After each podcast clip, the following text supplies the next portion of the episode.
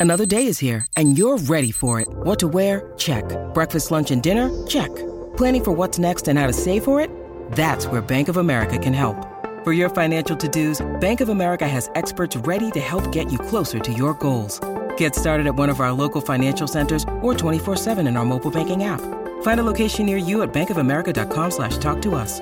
What would you like the power to do? Mobile banking requires downloading the app and is only available for select devices. Message and data rates may apply. Bank of America and a member FDIC. Welcome to the Ugly Things Podcast. This is Mike Stax. My producer James Archer and I hope you've been enjoying the first season. We've put in countless hours of work to make each episode special, entertaining, and informative. Before we begin this episode, I hope you'll take a few minutes to consider becoming one of our Patreon supporters. For a small monthly donation, you'll get access to ad free episodes and special bonus content, including outtakes, audio of rare interviews, photos, and other ephemera. Your contribution will also help us to keep bringing you the very best in 1960s beat, garage, and psychedelic music. Just search Ugly Things Podcast Patreon. Sign up today. Now let's get to it.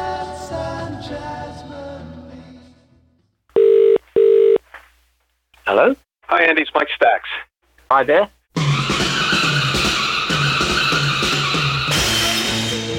In today's episode, I'll be talking to Andy Ellison. Andy was the lead singer for not one but three great bands in the 60s and 70s John's Children, Jet, and Radio Stars. He's written about his many escapades with each of these groups and much more in an immensely enjoyable new memoir called Stunt Rocker. The title refers to Ellison's legendarily wild, athletic, and sometimes death defying feats on stage starting with on-stage fights and leaps into the audience with John's children, and escalating to his trampoline-assisted somersaults and light rig climbing days with radio stars. His stunts became so notorious that in 1978, the New Musical Express published a diagram of a human skeleton illustrating the multitude of injuries Ellison had sustained during just one tour. These included a dislocated jaw, three broken ribs, a stab wound to the arm from an audience member armed with a hypodermic needle, and 15 stitches to his right hand caused by an exploding beer glass. Andy and I discussed all of these misadventures, taking the story right back to his school days. Hope you enjoy our conversation.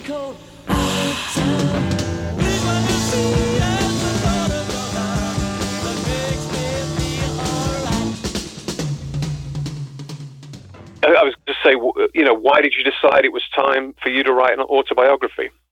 Um, I don't know. Just over a period of time, I gradually started writing notes, and in in the end, I got like about I think about ten different exercise books filled with uh, penciled ideas of uh, what I was doing over a period of time. Sometimes going back to what I can remember, and a lot of it maybe now and again some diaries that I kept.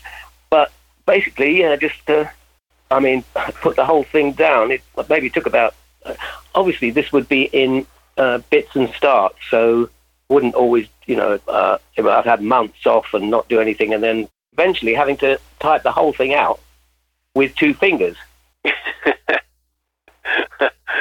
yeah. I mean, so it's all done by me, which is a bit strange because uh, I think there's quite a few other people who've done books, but they're usually speaking to somebody else, or anyway, it's all mine. Yeah, I, and I and I love that it's all in your voice. It, it's uh, it just keeps that, that line all the way through it. That's you. Um, so you know, let's go back to the beginning of the story. You grew up in uh, North Finchley, and um, yes, yeah. The first thing, the first thing that made me laugh in the book was when you were talking about your imaginary friend Charlie Chipper Chopper. That, that, that, that made me laugh out loud for some reason. I don't know if it's something great yeah, about that name. That is actually. It's, it's quite bizarre. I don't know how I came up with it, but anyway, yeah, Charlie Chipper Chopper, as I said in the book, eventually, and when my brother was born, I, I had to get rid of Charlie Chipper Chopper. You didn't need him anymore, I suppose. I no, he was um, useless, and uh, so I got rid of him.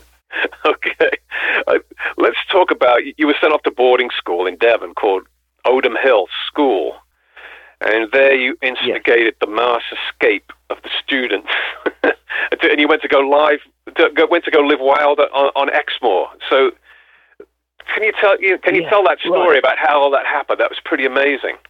Well, I, I, my parents had obviously sort of got a bit worried about me going off the tracks and thought maybe I should be. I mean, I'd never been to boarding school before and, and never that far away because it's a long way from London. It was right down in in Exmoor, which is like a more you know sort of in the West Country, miles away, about you know about six or seven hours from London. Anyway, so I end up there for two years of my life, and you know I'm sort of uh, towards the end of it, I'm actually enjoying it towards the end. I wasn't in the beginning, but and then I, I'm always having to some kind of adventure that I thought of, and I thought, well, how about if we all just ran away and lived on Exmoor, the whole school? So I actually sort of got. I was only about sort of like twenty or so pupils there. I can't, can't exactly, and they're all boys. Uh, two of them were in the sick bay, so they left out. We left them there, and um, during a break time, which we went out onto a field on the top of this hill, round the back, and uh, earlier in the morning, we'd all I'd filled some sacks with chickens, live chickens, and we and held them over the back of our head. And then then during this break in the morning, we just disappeared over down the hill, down into a stream, and went off. And so, um, no idea what happened when one of the masters came out for the end of break time to blow the whistle for us to come come back in. And there's there's no sign of anybody. that would have been. I'd love to have seen that. Anyway, um, so we just went off into. Uh, we, we went along a river, which I know I'd seen a cowboy film where I thought, you know, if you go along a river, they can't have any trace of you. right. And just went on and on and on and on out into Exmoor, where we eventually set up camp. Um, you know, and sort of uh, we built this these sort of makeshift tents, which weren't really tents, with ferns and sticks and everything, so we could sleep there. And uh, you know, cut the chickens down. Uh, I, some of them we tied on ropes and with they tied them into the trees, so they were sort of sitting up there. and uh, uh, later that night, um, which is quite, uh, you know, this is a bad thing because I had to chop the chicken's head off in front of some of the boys who were really a bit worried at that, and it just the chicken just ran around like a, you know. Wow. and then, uh, you know, I was, we all knew how to pluck chickens and everything, so we'd been learning all this sort of stuff, and um, put it on a makeshift turning wheel on a spit over fire, and it was the most amazing chicken I've ever tasted. I to bet. this day, I still can't. I don't know why it just tasted so amazing. And we were like some ravenous urchins, you know, something I don't know out of um, out of the book. Uh, I forgot what the name of the. Oh, like like Lord of the Flies. That that's the book. That's it. yeah. I mean, we really looked like it was uh, unbelievable. But there we were, and somehow we managed to stay there, and you know, eventually getting caught by the police. Well, actually, um, you've probably read in the book that um, I went back to the school to try and get some more food in in the out uh, outbuildings where I knew there was loads of big tins of food. Uh, that's when I got caught. Yeah. But I managed to get away again from one of the masters who, you know, sort of uh, caught me. Um, when when I eventually went all the way back over the hills, and, and, you know, through these streams and stuff and back, when I got back to the camp, there was nobody there anymore. I didn't realise that the police had come and somehow I don't know what sure. I think there was helicopters and things that had spotted some of the some of the. Um, anyway, they were so a lot of them had been taken back to the school. Uh, so w- I mean, when I got back to the camp, it was dark by then. And I could just see the embers of the fire, and it was really scary. And um, I was shouting for everybody, and there was nobody there. And then um, suddenly there's there's this huge noise above me, and one of the chickens fell out of the tree. So and I thought, oh my god! So I, I just cut him loose and set him off. You know, and said, you know, go live your life, which is something from Borat, I think. But anyway, so um, and then I had to find my way all the way back to the school in the dark, which was another experience. And when I eventually, when I did get back, uh, there were the police there, and, you know, I was. Um, I mean, I don't know how far you want me to go with this, but uh, it, uh, I was uh, uh, the next couple of days. I was, you know, sent back home. Actually, the school got closed down. So that was as a result of what happened. Because why? Because the parents were just Yeah. so upset that their kids were allowed to escape. Uh, I mean, to tell you the truth, there were a couple of masters at the school that were a bit dodgy, and so uh, you know. Uh, anyway, for that reason, I'm not sure why, but I was, you know, sent back home. And my parents were really, you know, uh, really worried, you know, of what actually happened. They were actually really sort of angry. But then a couple of masters turned up a few days later from the school to, you know, tell them exactly what happened. Uh, so eventually I'm sent off to another school. Right. And, and how, how old were you at this point? Uh, that was, I was there when I was 14 to 16, so this is 16. Okay. Still quite a naughty boy at 16, so I'm off to the next school.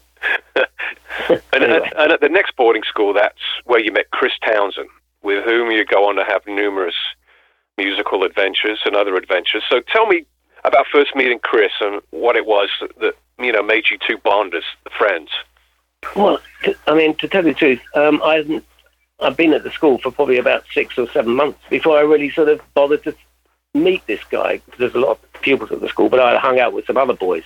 But one day, um, I'd had a, a, rugby ball smash into my eye and had to go to Epsom Hospital. But after that, I was knocked off lessons and I could go. And, and my the headmaster there said, "Andy, you you're pretty good at art. You can do help this other guy do the backdrop for the coming up play, end of term play." And that's when I met up with Chris Townsend for the first time. And he said, um, yeah, the only reason I'm doing this backdrop with you is because I've smashed up my glasses so I don't have to do lessons. uh, and the, uh, so, so we're both doing this massive backdrop, which is laid out on the floor with pots of paint and everything. And I, it wasn't too long before I thought, my God, this guy is really funny. And he's also a bit like me, um, almost as naughty as me. And we really started to share everything. So, I mean, this went on obviously into the future when we became in, uh, you know, John's Children, well, the Silence to begin with, and then on and on through, you know, bands. Right. Who'd have known? I mean, yeah. Um, but anyway, we ended up making such a mess on this. Uh, in the end, we started rolling around with paint all over the floor on this thing, and we thought, "Oh my God, we, what a, this is, you know, what's the headmaster going to say?" I suddenly stopped and thought, "Oh, oh my God!" Stopped, and the headmaster came in and took us both by the uh, round shoulders, round, well, his you know hands around our shoulders, and he said, "That's really good, guys. I think it's going to work." And, and that was our headmaster. He was sometimes he could be you know really strong, and then other times he'd just be the most amazing guy you, you know could ever meet. Right, right. That was Uncle Mac, Mr. McComish. Okay, so then we jump forward a couple of years, like to like I guess sixty four or sixty five you're working as a photographer's yeah. assistant in the City of London, and you and Chris meet up again, and you join the first band. So you know, which was I, I guess originally the Clockwork Onions, but yeah, t- tell me about that. You know, how you suddenly were a band member. You know, that hadn't been on the, on your radar before. Well, I mean, I I'd got a job as a photographic assistant in London, and Chris had been at an art school somewhere else. We sort of occasionally met up. Uh, he kept coming up to my place in Soho and asking me to come out. You know, let's go and smoke some cigarettes in in um, he called it the square, which was uh, Trafalgar Square, um, which was wasn't a good thing because uh, I didn't know what he was smoking these in those times, and I, you know, he had this new language like, "Hey man, let's go, let's go and smoke some of this stuff down the square." And I thought, blimey, Chris, what's happened to you? You, you didn't sound like that before. But anyway, so he kept coming up to my place at Rome Studios, and then one time he said, um, "Hey, you've got to come down to Leatherhead, back to Leatherhead, where you know I'm in a group now, and I'm playing drums. Uh, you've got to come down this Saturday." I went, "Really?" So it, I said, "I didn't know you could play any drums or anything." He said, "Well, I'll come over to the the coffee bar, uh, which was nearby, which is the 2i's Coffee Bar, and." Uh, we sat there for a, a, couple of hours, and when he told me all these stories about how he suddenly got into this group, um, well, for, for a start, he was actually coming there to uh, um, the house that he went to, for instance, was a guy that was meant to be helping him with his art. Uh, but when he got there, the, he could hear all this music going on in another room, and thought, you know, uh, he got bored with the idea that this guy was going to help him out with his uh, artwork and said, "Oh, what's going on in there?" And eventually went into the room next door where this band were rehearsing, and um, uh, it just all went on from there. But I mean, I'm telling you about Chris's side of it, which you might want to drop out because the best thing is when I came down that Saturday night to the Fetcham Village Hall where they were playing, I sort of came in and the place was packed, and there was Chris sitting behind the drums, banging away like I'd never seen anything like it. He was almost like the, the mini Keith Moon of the future. Um, yeah. And uh, so, but halfway through the act there, I was watching this, um, suddenly the, the singer started shouting at a guy at the back of the club and leapt off stage and went, Oi, what are you doing with my girl or something? And, and they ran out of the hall and disappeared. well, the band just kept on playing. These are the Clockwork Onions, by the way, at this time. Yeah. Uh, with Chris Townsend on drums. And um, the poor band are then sort of continuing to try and keep going without the singer. And I thought, oh, I know what I'll do because I've got a load of these harmonicas that I used to play um, and strapped across my chest. So I left up on stage and started wailing away on the harmonicas for a bit, and then still he, the singer never came back. and then, uh, for some reason or other, I just started making up words to these 12 bar tunes, and uh, I remember looking around and Chris putting a thumbs up, you know, and saying, um, and we just carried on the gig like that. And God knows how we managed to get away with it. And next thing, I've been asked to come and rehearse with the Clockwork Onions the following week, and so you know things went um, you know went on from there. Right, so it's almost like an accident that you came, you just stepped in, and, and now you're yeah, a singer forever. Yeah, yeah, the accidental pop star, accidental rock star. Who knows what? I mean, that was it. no idea, but it was good. I'm here with Chris now, my my best mate in this band, which uh, eventually I changed the name to the Silence only because we were extremely loud and because we were like following the Who and the Small Faces. We just loved the, those two bands and well, also the Kinks as well at that time. And uh, things went on from there until you know.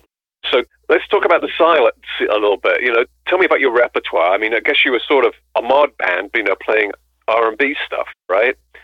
So, you know, what kind of numbers would you have in your set? Oh, it, yeah, it was. Oh, there was a few Kinks numbers, a few uh, definitely Rolling Stones early, you know, sort of things. Um, I think there's a there's a list in my book at some point. Yeah, I know you mentioned you did uh, Rosalyn by the Pretty Things. Definitely did Rosalyn.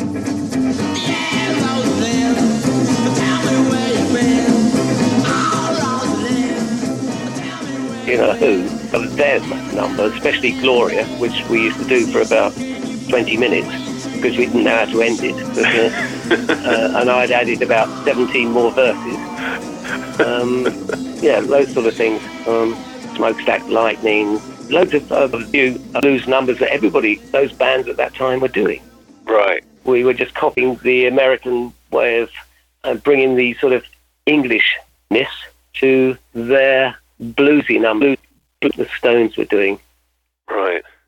Let's talk about the other guys in the band at that point. Aside from you on vocals, obviously, Chris on drums, there was uh, Jeff McClelland on guitar, John Hewlett on bass. So tell me a little bit about each of them, their personalities. Okay, well, at this point in time, Jeff McClelland was our, our guitarist. In fact, he was the one that actually started the Clockwork Onions, which went on to be The Few, then The Silence. Um, he's uh, an interesting guy. He's, I think he's about nine foot tall, so you know that was the main thing about him. And the other thing was um, John Hewlett only came in by mistake. We were rehearsing up at Jeff McClelland's house once a week. We used to do it. Um, the the bass player at that point had just dropped out. I can't even remember his name. But um, out of the blue, John suddenly turned up at one of our rehearsals and said he could play bass. Uh, and we thought, oh, wow, he, well, he looks really good. And he said, I've got lots of contacts, so you don't worry, we're going to get some loads of gigs. So we handed him a bass guitar. And because we played so loud, we didn't really hear what he was doing. But, but he looked, but he looked really good. So we've got now Jeff McClelland, John Hewlett on bass, Chris on drums, and myself um, warbling away. right. And, and I guess the next thing that happens that kind of, you know, where the band really started taking off is that John and Chris connected with Simon Napier Bell, who was managing the Yardbirds, and they ran across him somehow in, in Saint Tropez, as you relay in your book, and he ends up becoming your manager. Yeah. So, you know, how did things change after Simon started managing you? Right. Uh, well, as no sooner after this strange thing in the book that you might have to worth reading about, where the two of them went off to Saint Tropez um, and got arrested and etc. And eventually, one of John manages to get out of jail and gets to Saint Tropez and meets up with Simon Napier Bell and asks him, "You've got to come back to London and see this amazing band called The Silence." And of course, John's very good at um, you know talking to people, um, charming them. He was such a charmer. Um, I'll leave out all the long story which happened there. But then we're meant to be playing at this Burford Bridge summertime um, swimming pool party every year. We used to do it, and this year we. Uh, well, I, I thought it wasn't going to happen because myself and Jeff couldn't find out where John and Chris were. But on the morning of this gig, both of them somehow arrived back. Uh, Chris arrives, you know, from a, out of a old, from a bus with his all his torn clothes and everything. At the same time, John Hewlett, who has now been come back with Simon and been living in his um, penthouse in London and dressed in all white, he arrives at the same time, and uh, so we're actually going to do this gig. And uh, John saying, no, no, honestly, we've got this guy, uh, the manager of the Yardbirds. He's going to come down and see us tonight. Um, we're all going, yeah, well, that's not going to happen. But uh, anyway, we're going to go and do this gig. Of course, Chris doesn't really want to do the gig at all. He starts kicking the van, and you know, he, anyway, he managed to get in some clothes and uh, you know to sort him out, and we go and do this gig at the Burford Bridge swimming pool, which is quite fun, really, because uh, it's at the back of the swimming pool, and we're set up there, and we do one set, and still nobody nobody's come down to see us. But anyway, um, then at one point Chris started getting really angry about the whole thing, and just you know like was into the swimming pool. at that moment, uh, uh, apparently uh, Simon had come in at the back at that point, and I'd got up on the diving board and you know thought, oh well, if Chris is going to throw his drums in, uh, into the swimming pool, I'm going to go off the top board. So i I'm singing from the top board and then dive into the pool and fuse everything. and uh, so that's uh, when the well, that's when Simon decided to sign us that night. I, don't, I don't think he's ever seen anything quite like it. Um, he, he did say in a books at the time that that was the worst band he'd ever seen. But to tell you the truth, we were actually quite tight at that point in time. Well, apart from his drum, drums going in swimming pools and uh, me diving off the top board. But um, uh, we went to a pub uh, down the road from there that evening, and, and loads of brandies were had. And he, I think he was quite taken with us. Maybe, uh, I don't know, we just loonies. yeah. But at the same time, quite, we could be quite funny. So I don't know. Anyway, he said, I'll sign you.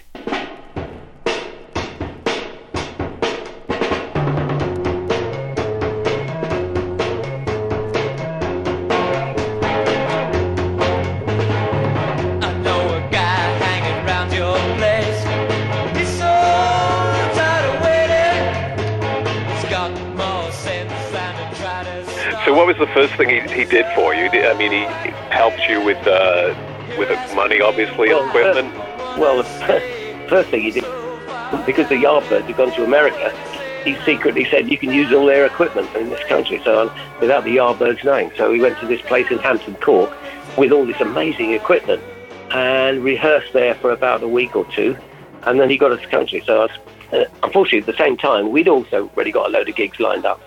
So we were doing two gigs a night, which was, uh, uh, well, the only way we could do it was we said to Jeff, look, I tell you what, we'll do one early gig and then go to the next one. But what you've got to do is when we get to the first gig, and we've only been playing for about a couple of numbers, you just fall off the stage and faint, right? And uh, then we'll, you know, the manager will say, you know, oh, well, give us some money and we'll go off to the next gig. So, yeah, and it this well, the only couple of nights we were.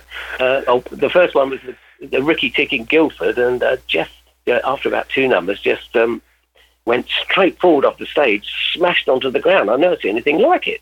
I thought I thought he was just going to pretend he was fainting, but he really did the whole thing. His nose was bleeding. Uh, anyway, so um, John went off and got all the money from the the manager, and the manager was really scared. He said, "Oh, I'm so sorry about this. Don't worry. Off you go."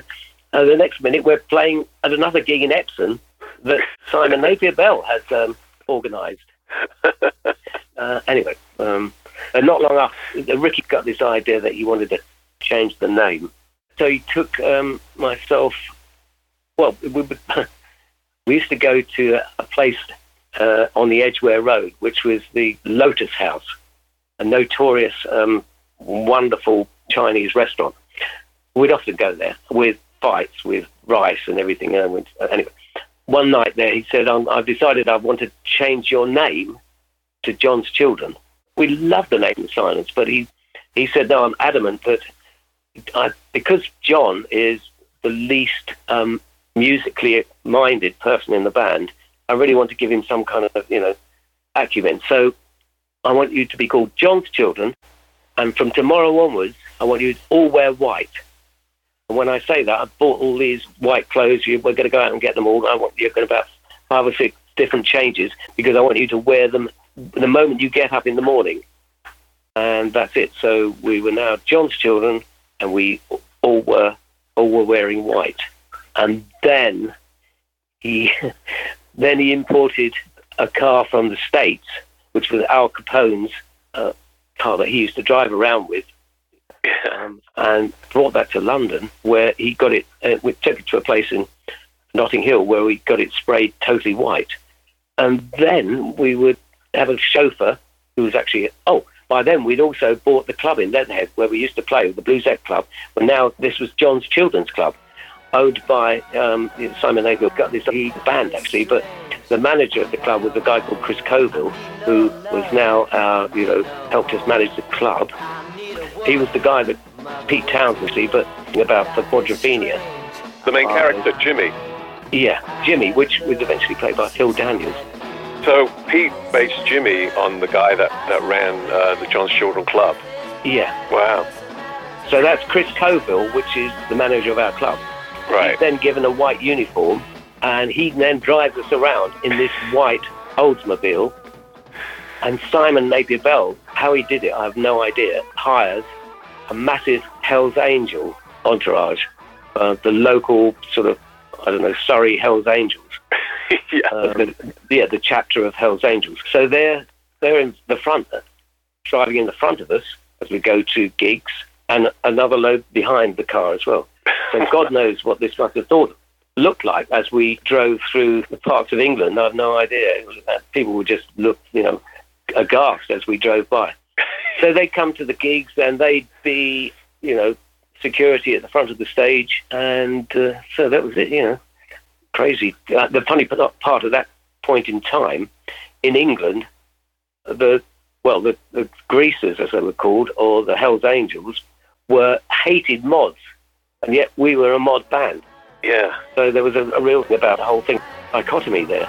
Right. we did that. you had the rocker, you know, security entourage. That, that's pretty amazing. Yeah. We'll be right back.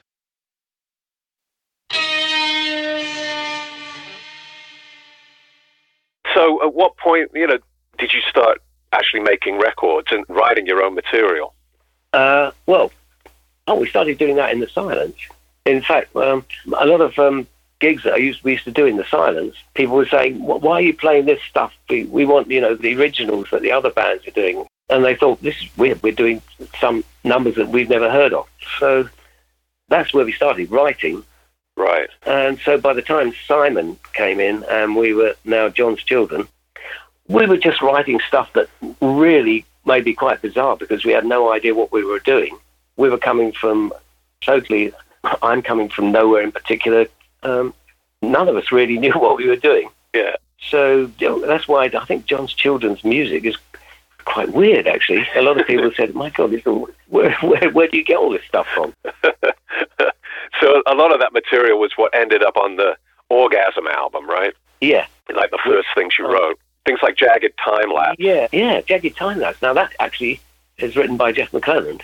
Uh, that is like the most psychedelic record before it even became psychedelic. I thought, wow, he was ahead of his time. Mind you, the name Clockwork Onions was pretty good as well. That was before yeah. Clockwork Orange. So I don't know. Um, we were coming out with some strange stuff, and the whole of that Orgasm album, which was a great name for a record, didn't really help us much in the future. But um, um, we played our whole set live in the studio at Advision Studios in Bond Street, I think it was.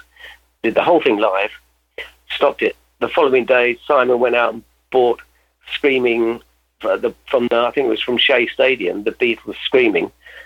Uh, all the, I'm sorry, not the Beatles screaming. That would have been a bit silly.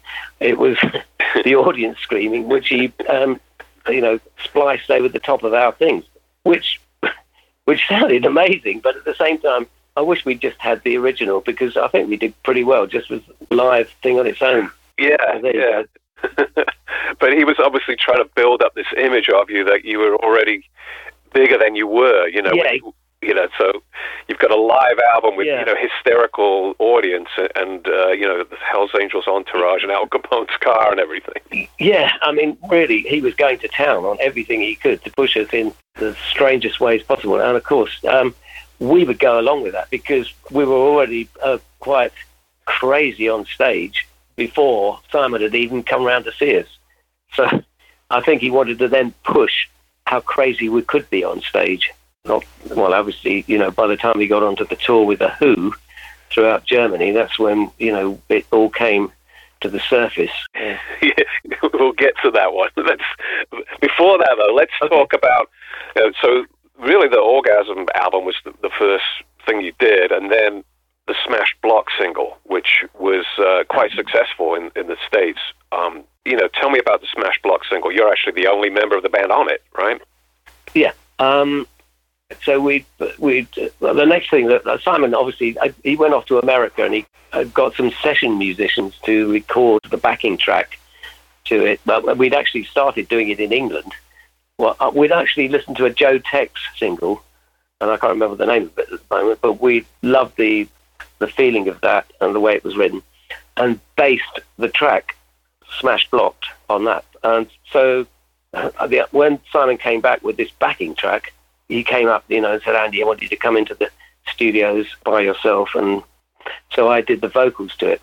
Of course, this didn't really go down too well with especially Jeff and Chris, who thought, you know, well, Chris wasn't too worried about the whole thing. So we're now got a backing track and me singing, and uh, it's quite a psychedelic sort of sound. I mean, it's really spiraling, beginning with me talking over it. We had to change the name in England because they wouldn't go with Smash Blocked um, because of the the idea that Smash was getting, you know, drunk and and Blocked was taking pills there.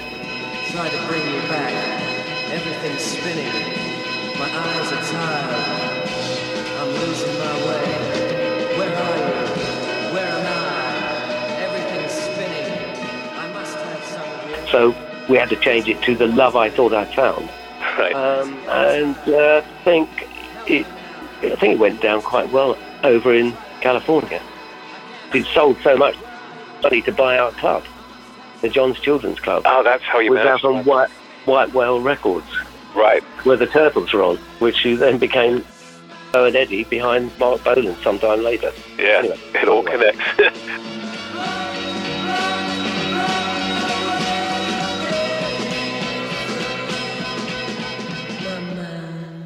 so talking of Marc Bolan, I mean that's really the next thing that happens is Mark replaces Jeff on guitar. So um, I know you've told that story many times before, but you know, tell me how you were introduced to Mark, and, uh, you know, how you introduced him to sort of electric amplified music, really, because he was kind of a still kind of a folky at that point. Yeah. Uh, well, the only reason we were trying out Mark was because Kit Lambert had seen us play at a club in London called the Tiles and said, uh, if, if you can get rid of that tall, lanky guitarist, who's not really nine feet tall, by the way, um, get somebody a similar size, I'll sign you to Track Records. So, you know, one night I'm taken off by Simon and said, you know, I, I want you to try a new guitarist in the band, you know. And I thought, oh my God, I can't, I can't ask Jeff to leave. This is terrible. But he said, no, I really need you to come and see this guy. He's a folk artist who I'm managing at the moment. So one afternoon, sort of beginning of the week, I'm taken off with Simon in his Bentley. We drive down to Wimbledon, and he's living in one of these prefab houses, which is sort of things that um, were built after the war, just to house people.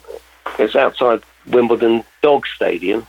He drops me off there for the afternoon and says, "Go down." You know, so I just go down the path, knock on the door, and there's Mark who opens the door, and I see this funny, sort of strange-looking guy um, who's he's I don't know, he's very open, and you know, says, "Come here," you know, and I'm just making some um, mushrooms on toast. I wasn't sure whether he was doing magic mushrooms or not. uh, but anyway, so uh, I'm sitting, I have these mushrooms on toast with him, which is very nice. And then we sit down for the afternoon. He starts playing me all these um, songs on his uh, acoustic guitar, sitting cross-legged in the room. And I'm thinking, oh my God, this this guy's not going to work in the band. I'm, he, he doesn't know what he's in for. uh, but anyway, um, the next day, Simon says, how did you get on with him? I thought, well, I got on very well with him. But uh, I'm not sure how on earth he's going to, you know, sit, sit in with us. But the next day, he brings in Mark, and uh, Chris uh, comes across and hands him this electric guitar that we borrowed from a, a local guy who was in another band called the AJs. And by then, we've got these amazing amplifiers that had been shipped over from America, which were Jordan amplifiers, which were some of the loudest in the world at the time. We had a wall of sound. We could only use about sort of half of them in our stage down in our club in Leatherhead. Well, with the rest we could take on to bigger stages when we went off to do gigs. So we hand Mark this guitar, and uh, he plays something on it because he's only he's never played an electric guitar before, but nothing happens. Then Chris comes over and flicks the switch on the guitar, and Mark plays a chord, massive sound that he's never heard before, and he drops the guitar and uh, was wondering what the hell's going on. Um, he looked so shocked, and Chris has to say, "No, Mark, this is how we play." So um, then we spend the you know the rest of the afternoon trying to get through some songs, and he's playing an electric guitar for the first time. And by the end of the afternoon, he's totally animated by the, what he could do with this sound. Uh, he's never heard anything like it before. And, uh, you know, rehearsed for a few days there. We're doing a few of his songs. He's doing a, a few of our songs. Um, by the end of the week, before, uh, unfortunately, Jeff is going to come back down on Saturday morning for his rehearsal back with us, um, Mark turns up with these screens which he's bought from his house. And he says, These are my mother's um, vanity screens that she stands behind to uh, get changed in. And I've covered them completely in silver foil. And yeah. they're going to make the most amazing way of making feedback. And we went, Oh, all right, okay. So, and he sets them up on the stage. I couldn't believe it. And then he's. Uh, kneels down in between these things and starts wailing away on his guitar. And whether they, you know, made Joe and Eddie even I don't know the feedback even more. I'm not sure. Even anyway, we let him get away with that one. Uh, and then, unfortunately, poor old Jeff, when he comes down to uh, you know ready for his rehearsal with us on a Saturday morning, and we have to tell him that he's no longer in the band because by now there's been a decision made that Mark's going to be our guitarist. Right. So, how did uh, Jeff take the news? Ah, well, you know, I mean, obviously Mark's not there that morning. On the Saturday morning, we're there, and then we've got the stage set up, and uh, Jeff comes in with a guitar over his uh, shoulder and uh, looks across at the stage and sees these strange screens with um, silver foil all over them. And oh, yeah, oh my God, what's that, guys? And every, everybody's trying to think who's going to say something, you know. And I could see that Chris was uh, really embarrassed and fiddling away with his drums and banging away. And in the end, it took John to say, uh, you know, with a tear in his eye, look, Jeff, you're not going to be in the band anymore. We've we've got another but uh, and there was a long silence, and then Jeff, he Jeff had a tear in his eye, and he just came forward and took everybody's guitarist now, and he said, uh, "Oh, oh well, good luck, guys," and they just walked out of the club. Uh, yeah, and he's gone. Yeah, I spoke to him recently, and he said that was the worst day he ever had. That's bands for you. Yeah, there you go. Yeah. So now you've got Mark, and you signed to Track Records, yeah. which is run by Kit Lambert and Chris Stamp, who are also managing yeah. The Who. And uh, this is when you sort of had some of the great John's Children singles. I mean, obviously, uh, Desdemona. Yeah. Um, well, I can't really remember the whole thing, but uh, uh, I think we were in Spot Records, um, which was where the Cream were recording, and uh, he'd come up with this song, which uh, I remember him saying it's my sort of Elvis Presley version of Jailhouse Rock, sort of. Uh, yeah. He loved he loved Elvis Presley and loved Bob Dylan, and so um, somewhere in between it, that beginning of Desdemona does sound like the beginning of Jailhouse Rock slightly. Yeah. Um, and uh, off we went, you know, with that one, which is, you know, yeah, I mean, amazing sound in the middle of it, where when through these Jordan amplifiers, when he, you know, smashes his guitar with such a chord that it really sounds evil and amazing at the same time halfway through.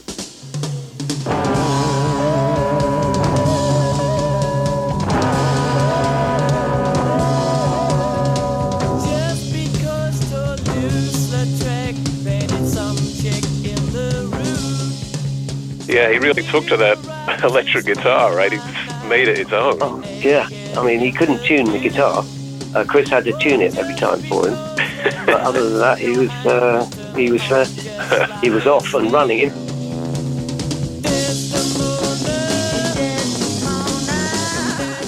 He was most timid, such an amazing ever meet right at the beginning, and he had no idea what he was getting into when he found us lot. But you know, it wasn't long before you know he he was a wild child as well. yeah, he got caught up in it pretty quickly. Um, yeah. So let's talk about that tour of Germany this is really sort of, I mean, you tell it so well in the book, but uh, for people who haven't read the book, you know, maybe you can sort of do a, a capsule version of what happened when John's Children went on tour in Germany with the Who. Right. Well, so the first night I think it was in Nuremberg um, we thought, well, what are we going to do? Because this is, I mean, we this was our favourite band, The Who. How we were going to um, play on the same night with them was, was quite amazing. I mean, uh, but the thing was, once we were there, we were doing our sound check, and our guys came out, and we had some road person put up all our this wall of sound in front of the Who's, and uh, Chris by now had got this double Slingerland drum kit with two bass drums with amazing kit, much bigger than Keith's Moon.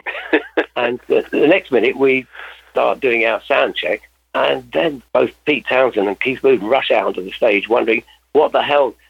I think they thought we were using their equipment because it was so loud, because we were even louder than the Who. so Chris is sitting behind his double Slingerland kit, and Keith Moon comes over with a beer in his hand and says, you know, like, what the fuck is this? And uh, Chris puts out a, you know, like, oh, because Chris has, you know, idolized Keith Moon, put his arm out to shake his hand, and the next minute, uh, Keith Moon smashes his beer over the top of the drums and starts kicking them. And Pete Townshend starts walking over and saying, what, what the hell is all out? You know, and uh, said, give me a guitar. And he starts plugging in. And said, where can I plug it in? And we plug it in. And he starts pushing all the, these Jordan amplifiers over. So things aren't starting too well. yeah. So uh, that gave us a reason to think, hang on a minute, we want to take these guys on. And that night, I mean, halfway through our performance, I jumped off the stage and picked up a, you know, there's a massive hall, you know, thousands of people, and I just picked up one of the chairs and started smashing it on the ground. The next minute, the whole audience started doing it. and uh, so the tour wasn't getting off to a really good start.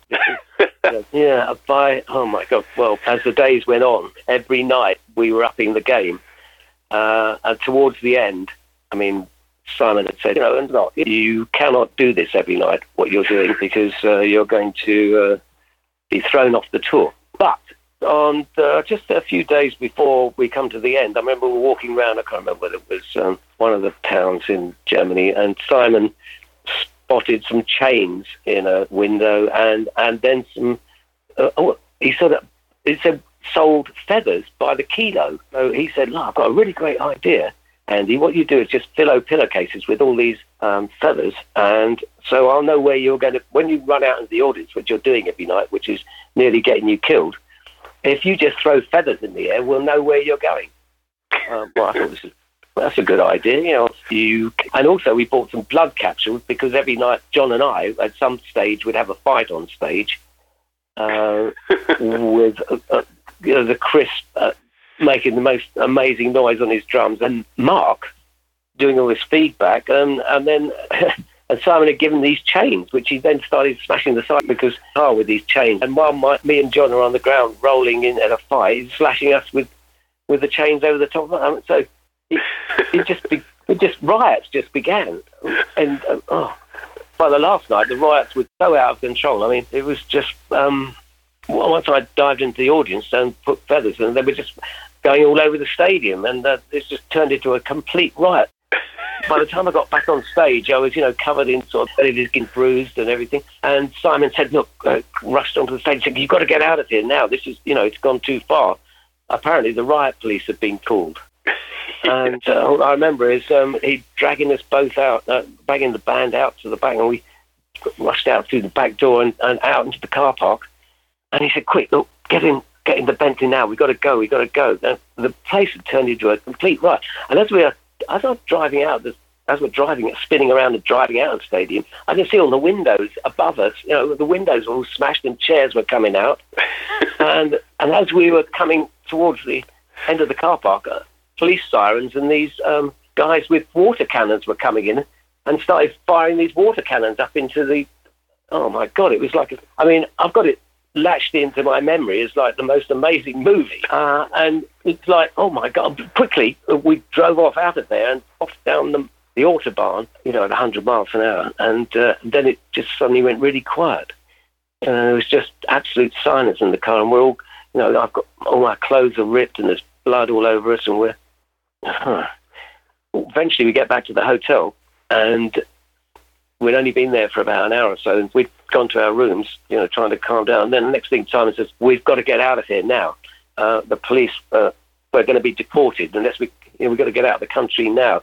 They've confiscated all our equipment, so we just got into his car and and drove off out of the country. And you made it back to England, but after that, the band didn't last too long, right? No. Uh, we did stop off in Luxembourg for one night on the journey back. We were already out of Germany then, so it wasn't too bad.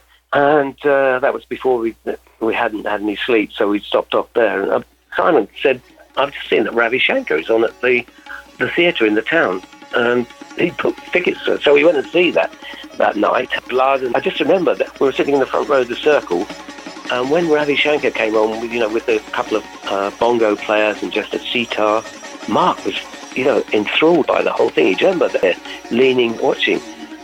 So by the time we got back to England, we, you know, getting ready for some next gigs. But Simon said, "Mark's, Mark's left the band now.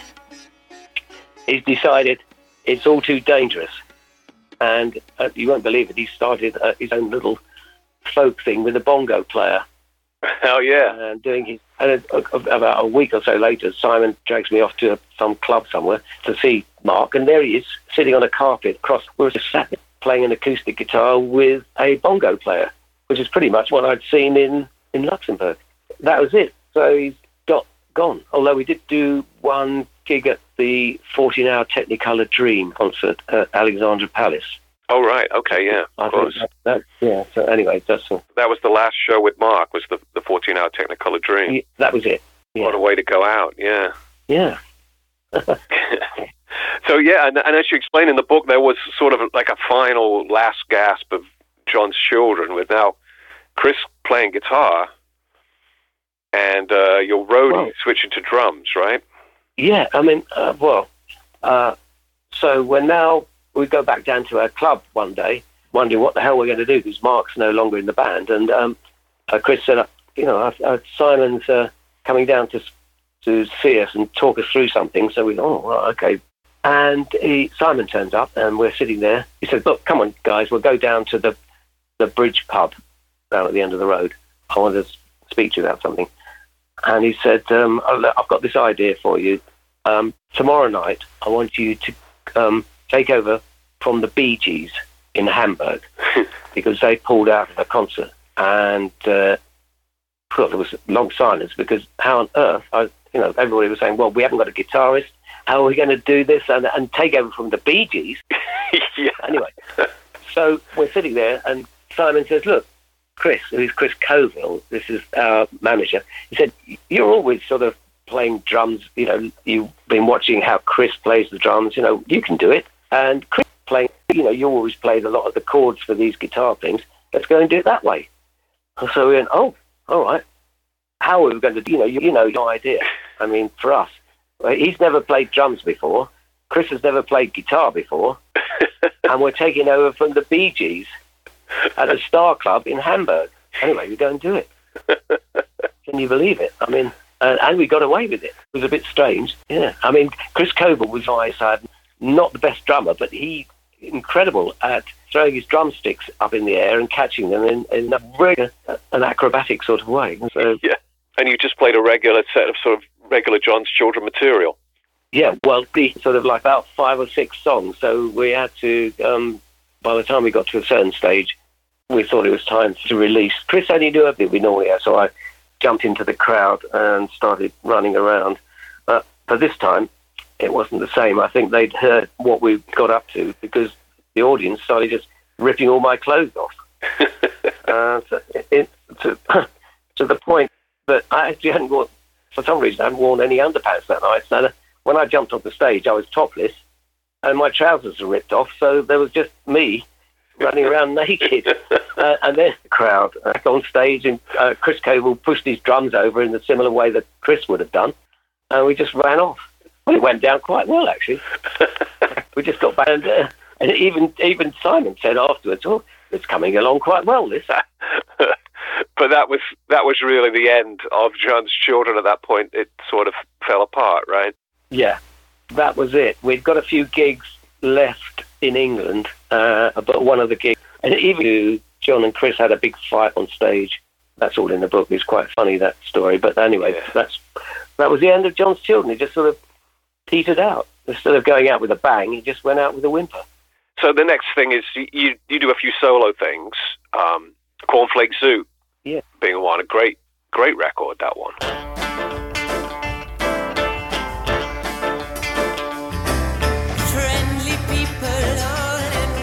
maybe tell us a little bit about how Cornflake Zoo came about. Uh, what one day I was actually went over to EMI, and Mark was um, recording some stuff with Simon, and uh, I'd only gone over there too. So we went Simon, and you know Mark wanted to go to the Speakeasy later that night because that's what I wanted to do.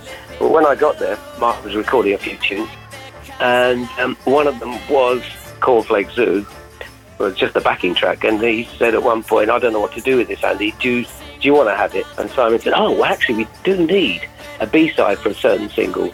Uh, so it, can you work out some words for this?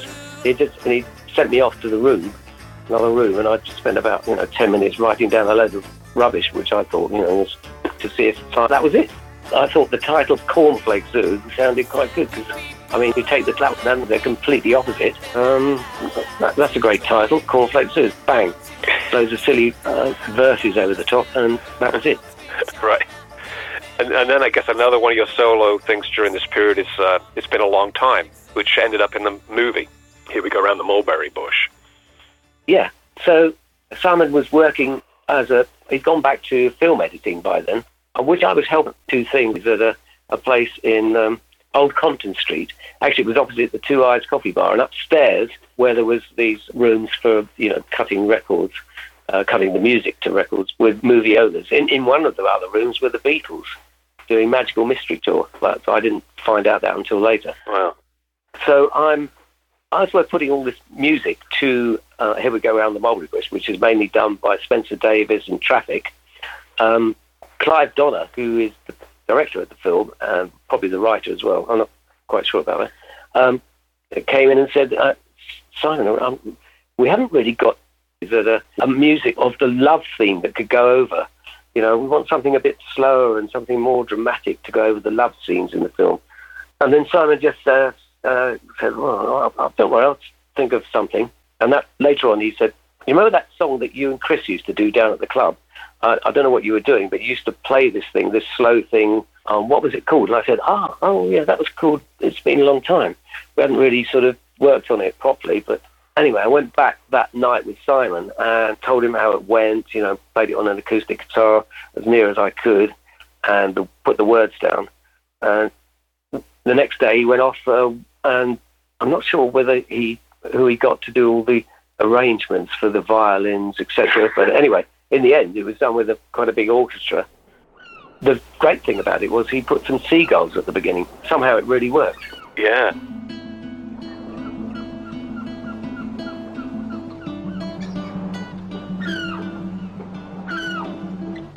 Pretty papas in the air, they make me laugh. What do I care? The cheeky one sings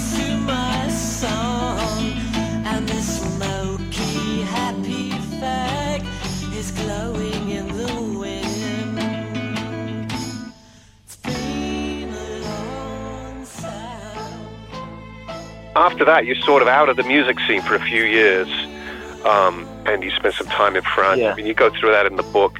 Um, so, it, it- Yeah, you know, loads of adventures there.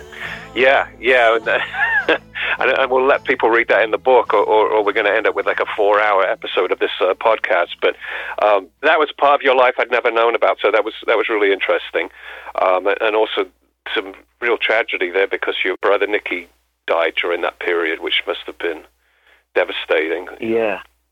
So yeah, that, that's something about the book that I really loved. Was I mean, there's a lot of really funny and crazy rock and roll stories, but you really open up about some of the you know tragedy in your life with your brother and your mother and everything, and and uh, and, and so there's some really poignant Yeah. things too, which must have been difficult Well- for you to to open up about. I imagine.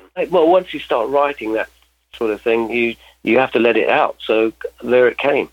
You know, to losing my brother it was you know um, a major thing, but I had to be really strong at the time with uh, for my mum and sort of obviously they my mum was you know taking it so badly, so I had to sort of wrap it all up inside myself for years. Um, so I never really uh, you know let it all out. But um, so in the book, yeah, I probably let it more out and you know, and eventually my mother couldn't take it anymore. She, uh, I don't know, had just really taken her downhill, and eventually uh, she committed suicide. So there again, you know, um, God, there's a lot of things that you know go on in the book that because as Yeah. being completely crazy.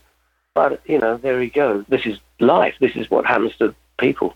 Right, right, and, th- and this is part of what makes the book so good. Is because it has all those facets of life. You know, the fun, and then also you have to go through the loss. Yeah, the tragedy as well. Yeah. Yeah, And there again, I have to be really strong. I have to keep going and go on and continue being a bit of a maniac. yeah, and and that next manifests itself, I suppose, with musically with Jet, which is your next. You know, you you've been in three great bands over the years, which is you know unusual. Most people can't even Yeah. claim to have been in one, but you were in three in three different eras. So the second one was Jet.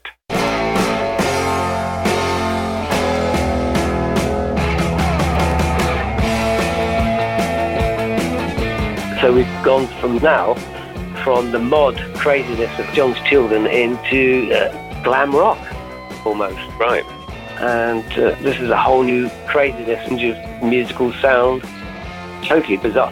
The whole Jet album, I think, is quite amazing, really. Isn't it? It is, yeah. I mean, M- Martin Gordon is such a amazing songwriter. He's so clever, you know, and so Yeah. funny, you know, and, and yeah, his songs are uh, got all these amazing little details in them. you know, uh, first of all, Chris and I weren't really sure about the whole thing because we're coming from a totally different angle, whereas he's coming from a Sparksy sort of angle with all this very sort of changed and um, clever lyrics, and it, it works. It's an amazing album. Yeah, it is. I mean, and you're the perfect You know, singer that- for those kind of lyrics too. I think you know, you you just have the you know a, a way of delivering them. You know, your sense of timing I- or whatever. Yeah, I left it so it's really very English sounding, Yes. uh, especially you know the vocals to give it that very English personality. You know that was Jet, and then that all falls apart eventually. before we leave Jet behind, the story in the another story in the book that really really made me laugh, and maybe you could tell it here um, about the show at the Apollo Glasgow. Can you, you can you recount that episode for us? Uh, so yeah, we're on tour with. We've been given a tour around the country with Mott the Uh, well, not Mott the Hoople. It's um, sorry, the Hunter and Ronson tour. Ian Hunter and Mick Ronson, right? Yeah, which is an orange as well. I think that's about third or fourth gig. We're playing at the Apollo in Glasgow. We're obviously the support band. Um, well, I come on and do a sound check there, and it, the Apollo in Glasgow has the most amazing high stage. Seems to be the highest one in the country, which people will probably remember. Um, and the only way you could get your gear in at the beginning of the set was to bring it down through the main hall at the front, down through the auditorium. And then there was a mini stage that was on hydraulics that came up uh, and take it to the top of the stage and deliver all your equipment. And then this little stage would then drop down. So I, well, during the sound check, I'd noticed that the little stage was just down about, you know, five, three or four foot below. Very strange. By the time I came on stage and started playing, I thought this was going to be a great. I came on to jump down onto pretty much right at the beginning of the act. Uh, didn't realise that they dropped the whole thing right the way down, way down into the orchestra pit. so I leapt off stage in the middle of the first number. I'd already taken my top off because I was like, you know, that's what I used to do, and leapt out into the middle of nowhere and just disappeared down and down and down, bang, crashing into the ground. I went, oh no! I was still hanging on to a broken mic lead with a microphone in my hand. so uh, I then thought, oh my god! And I could only see that it was. I'm now in a pit. So I went off to the left and found a door, went through into that, and I thought I've got to find my way back up to the stage somehow. They're, way above me, they're playing away, and so I go into this corridor, and it, eventually I'm sort of a labyrinth of corridors, turning left, right. I just can't find my way back. I'm thinking I can.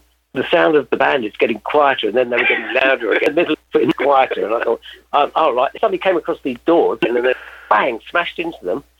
Went out, and I'm outside in in the road, uh, and then the door slams behind me, and I'm stuck here holding this half weed, uh, thinking, "Oh my god, what am I doing now?" And because it was dark, you know, by then, and um, I thought I've got to run round to the front of the thing, and there were still a few punters that were going in up the steps and into the place, and I'm I'm looking like some kind of maniac, uh, holding a microphone with a broken lead and a topless.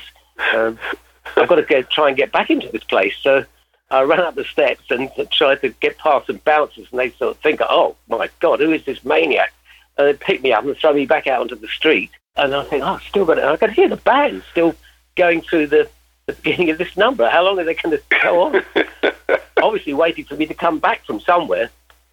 Anyway, eventually uh, I run up again, and this time I just pass the bouncers and jump over the, the thing at the beginning, the, trying to get into the hall. Uh, run down, uh, bouncers chasing me right down through the audience uh, to the left of the stage and climb up these lighting rigs on back onto the stage, grab uh, the microphone that Martin was uh, meant to be singing in, and um, we just carried on. I think the audience quite liked that, actually. I imagine the looks that the other band members are giving you when you come back, like, where the fuck have you been? Well, exactly, yeah. Yeah that, uh, yeah, that was the sort of look I was getting. anyway. so after Jet, Jet eventually sort of fizzles out while, while you're making the second album, which doesn't end up coming out at the time. And uh, the next thing, but pretty soon afterwards, really, you formed a new band with Martin and Chris, and that's Radio Stars. So now it's 1977, the punk rock era, and it seems like suddenly the UK's caught up with what you were doing, you know, 10 years earlier with John's Children, right?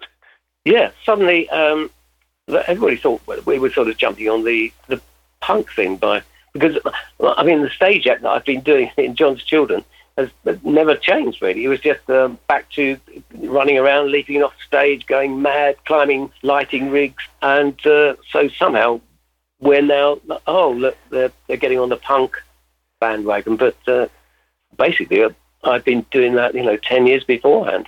yeah, you were just doing what you'd always been doing. But yeah. we're now, la- I suppose, we're labelled as punks, or I don't, I don't think we really were. We just having a laugh, really. We just uh, our music was fun every night I'd just uh, try and go as mad as possible, but somehow keep the whole thing as tight as possible.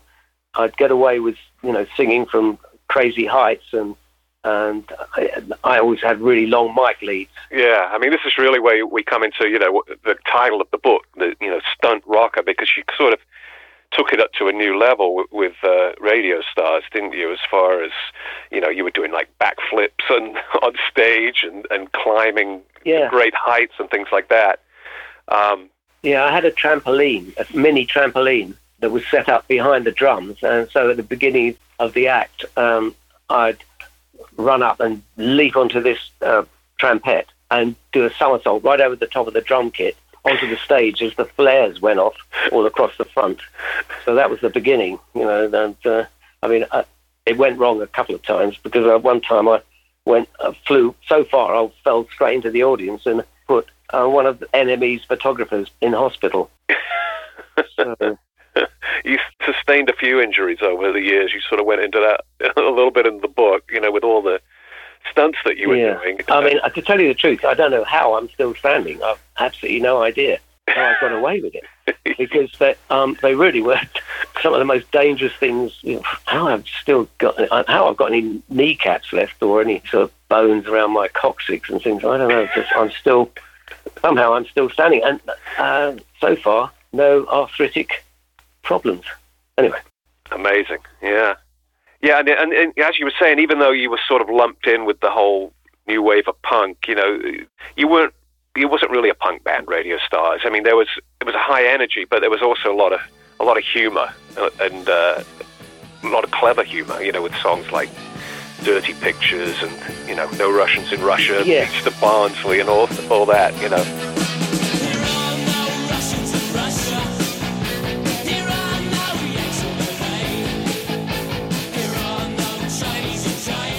Exactly. I think that we we were just really. I mean, the whole thing was meant to be a, a, give the audience as much fun as possible, and also make it as dangerous as possible, so they get a bit worried whether what's happening. And I think we were frowned upon by a lot of the other punk groups at the time because we weren't taking it seriously.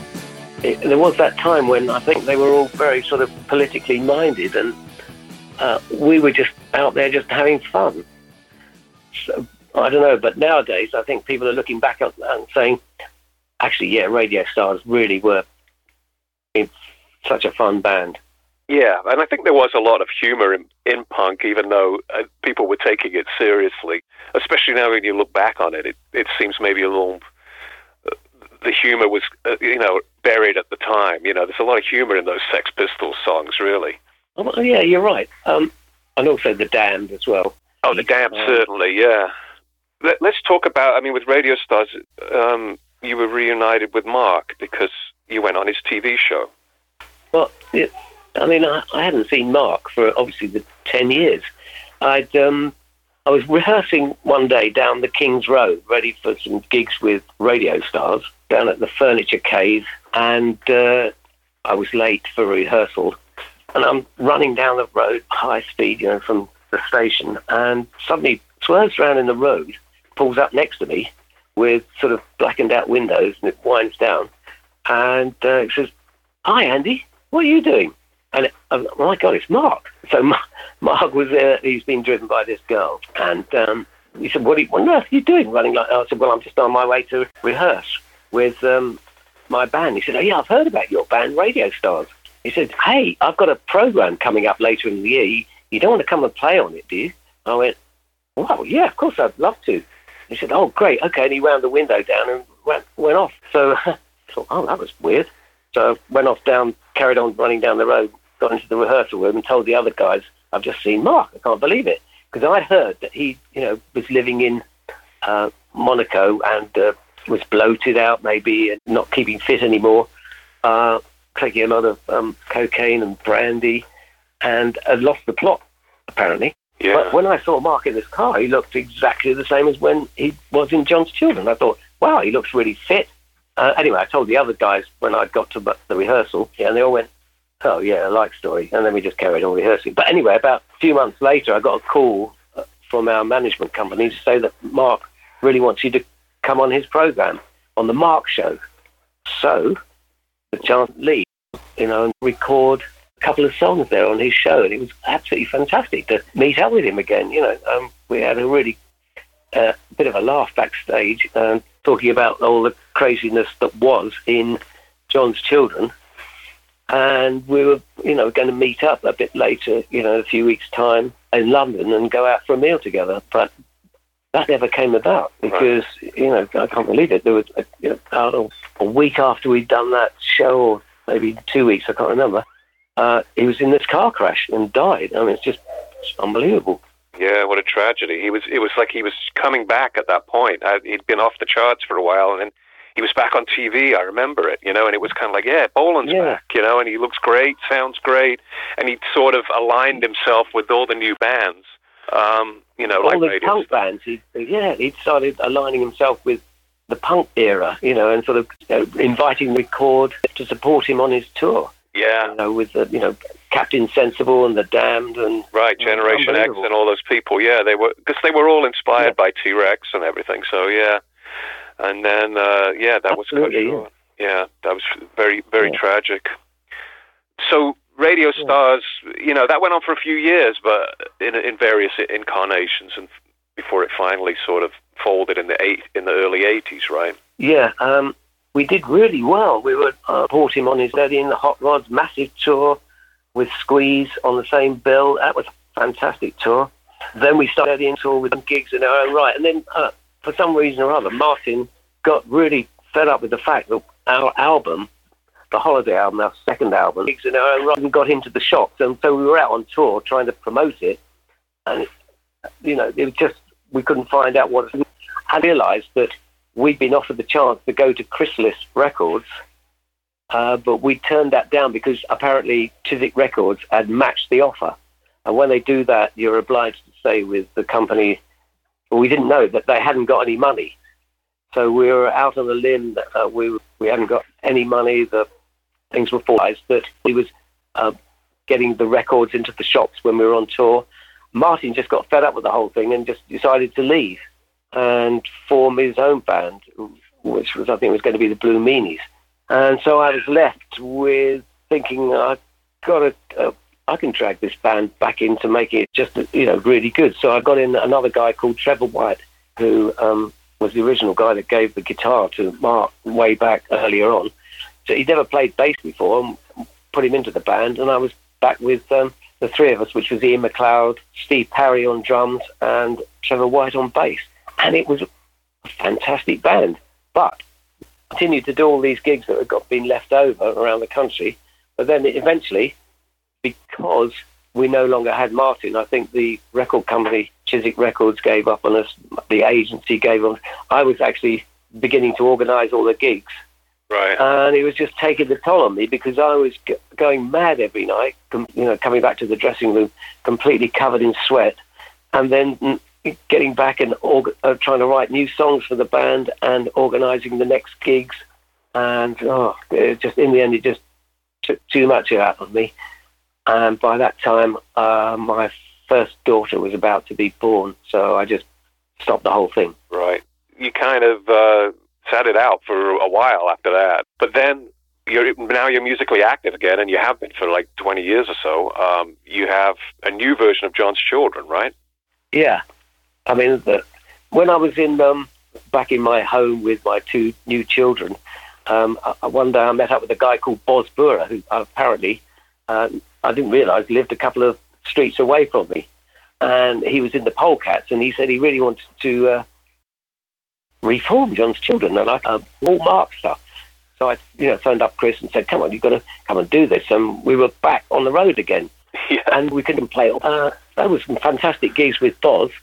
Uh, eventually, uh, over the years, that's gradually petered out. And then I, one day, I got a guy in Finland who was our webmaster, and I had no idea that he was actually a guitarist as well.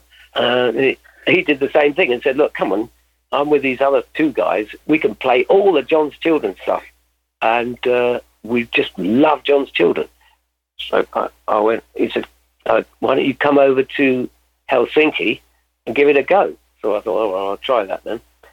I couldn't believe it when the first rehearsal I did with them, it it was incredible. It was just like the, the original John's Children, absolutely note for note. they had it all down. Yeah. Yeah, I had it all down. I just couldn't believe it. Every single drum stroke of Chris was done by Ville, the drummer, and then the Kasu on bass guitar, and then Mikko just doing the in thin mark thing was just uh, it was amazing. Then I started doing gigs with them. Right. But yeah, you've got a new album, uh, plus the bombs, right? Yeah, uh, it's a great album. Well, hopefully it is anyway. And then I've got another 40 track double CD out.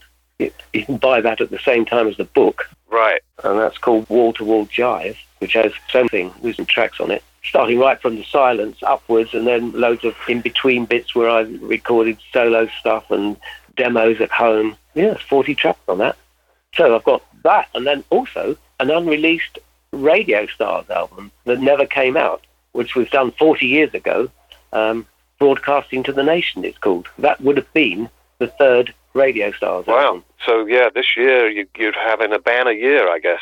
Yeah, everything is totally me this year. so you're hoping to do some live shows, I would imagine, as well. Well, I do hope so.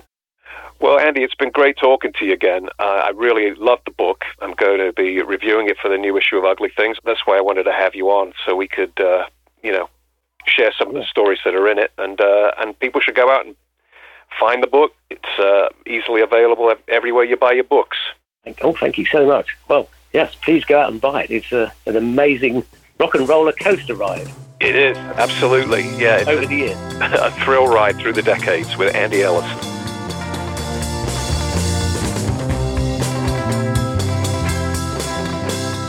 The Ugly Things podcast was produced by James Archer and narrated by Mike Stax. That's me. You can order the latest issue of Ugly Things magazine at uglythings.com. That's ugly-things.com, where you can also order back issues, vinyl, CDs, and books, and read additional articles and reviews. Issue number 61 will be coming out momentarily. As I said at the top of this episode, please support us on Patreon, where all contributions are deeply appreciated. Patreon members get exclusive access to all kinds of interesting bonus content. Please consider joining and help us keep bringing you the very best in 1960s beat, garage, psychedelic music, and more. I'd like to send out a personal thank you to our top Patreon supporters Ray Brandis, Rob Brannigan, and Chip Lyon. Thank you, all of you, for your support, and thank you for listening. Shapes that tell me lies. I track. I've come too far, I can't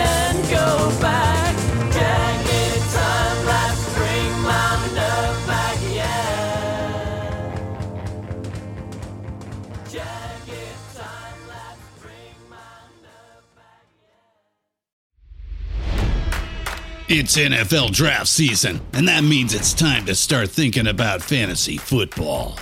FantasyPoints.com features industry leading experts and prognosticators using proprietary hand charted data to help you score more fantasy points. FantasyPoints.com is the place to go for whatever kind of fantasy football you play. Whether you play fantasy football, daily fantasy sports, or do a little bit of everything, Fantasy Points has the meticulously researched content to guide you to victory. And why wait for the fall? Fantasy Points also covers the new spring football league, the UFL. Join the guru, John Hansen, Scott Barrett, Joe Dolan, and other massive names in the fantasy football universe with an exclusive offer. Use code Pantheon for 15% off any fantasy points package, including the all in package, with access to every article, tool, and data nugget that Fantasy Points has to offer. That's fantasypoints.com and code Pantheon for 15% off at Fantasy Points. Fantasypoints.com. Come, code Pantheon. Score more fantasy points.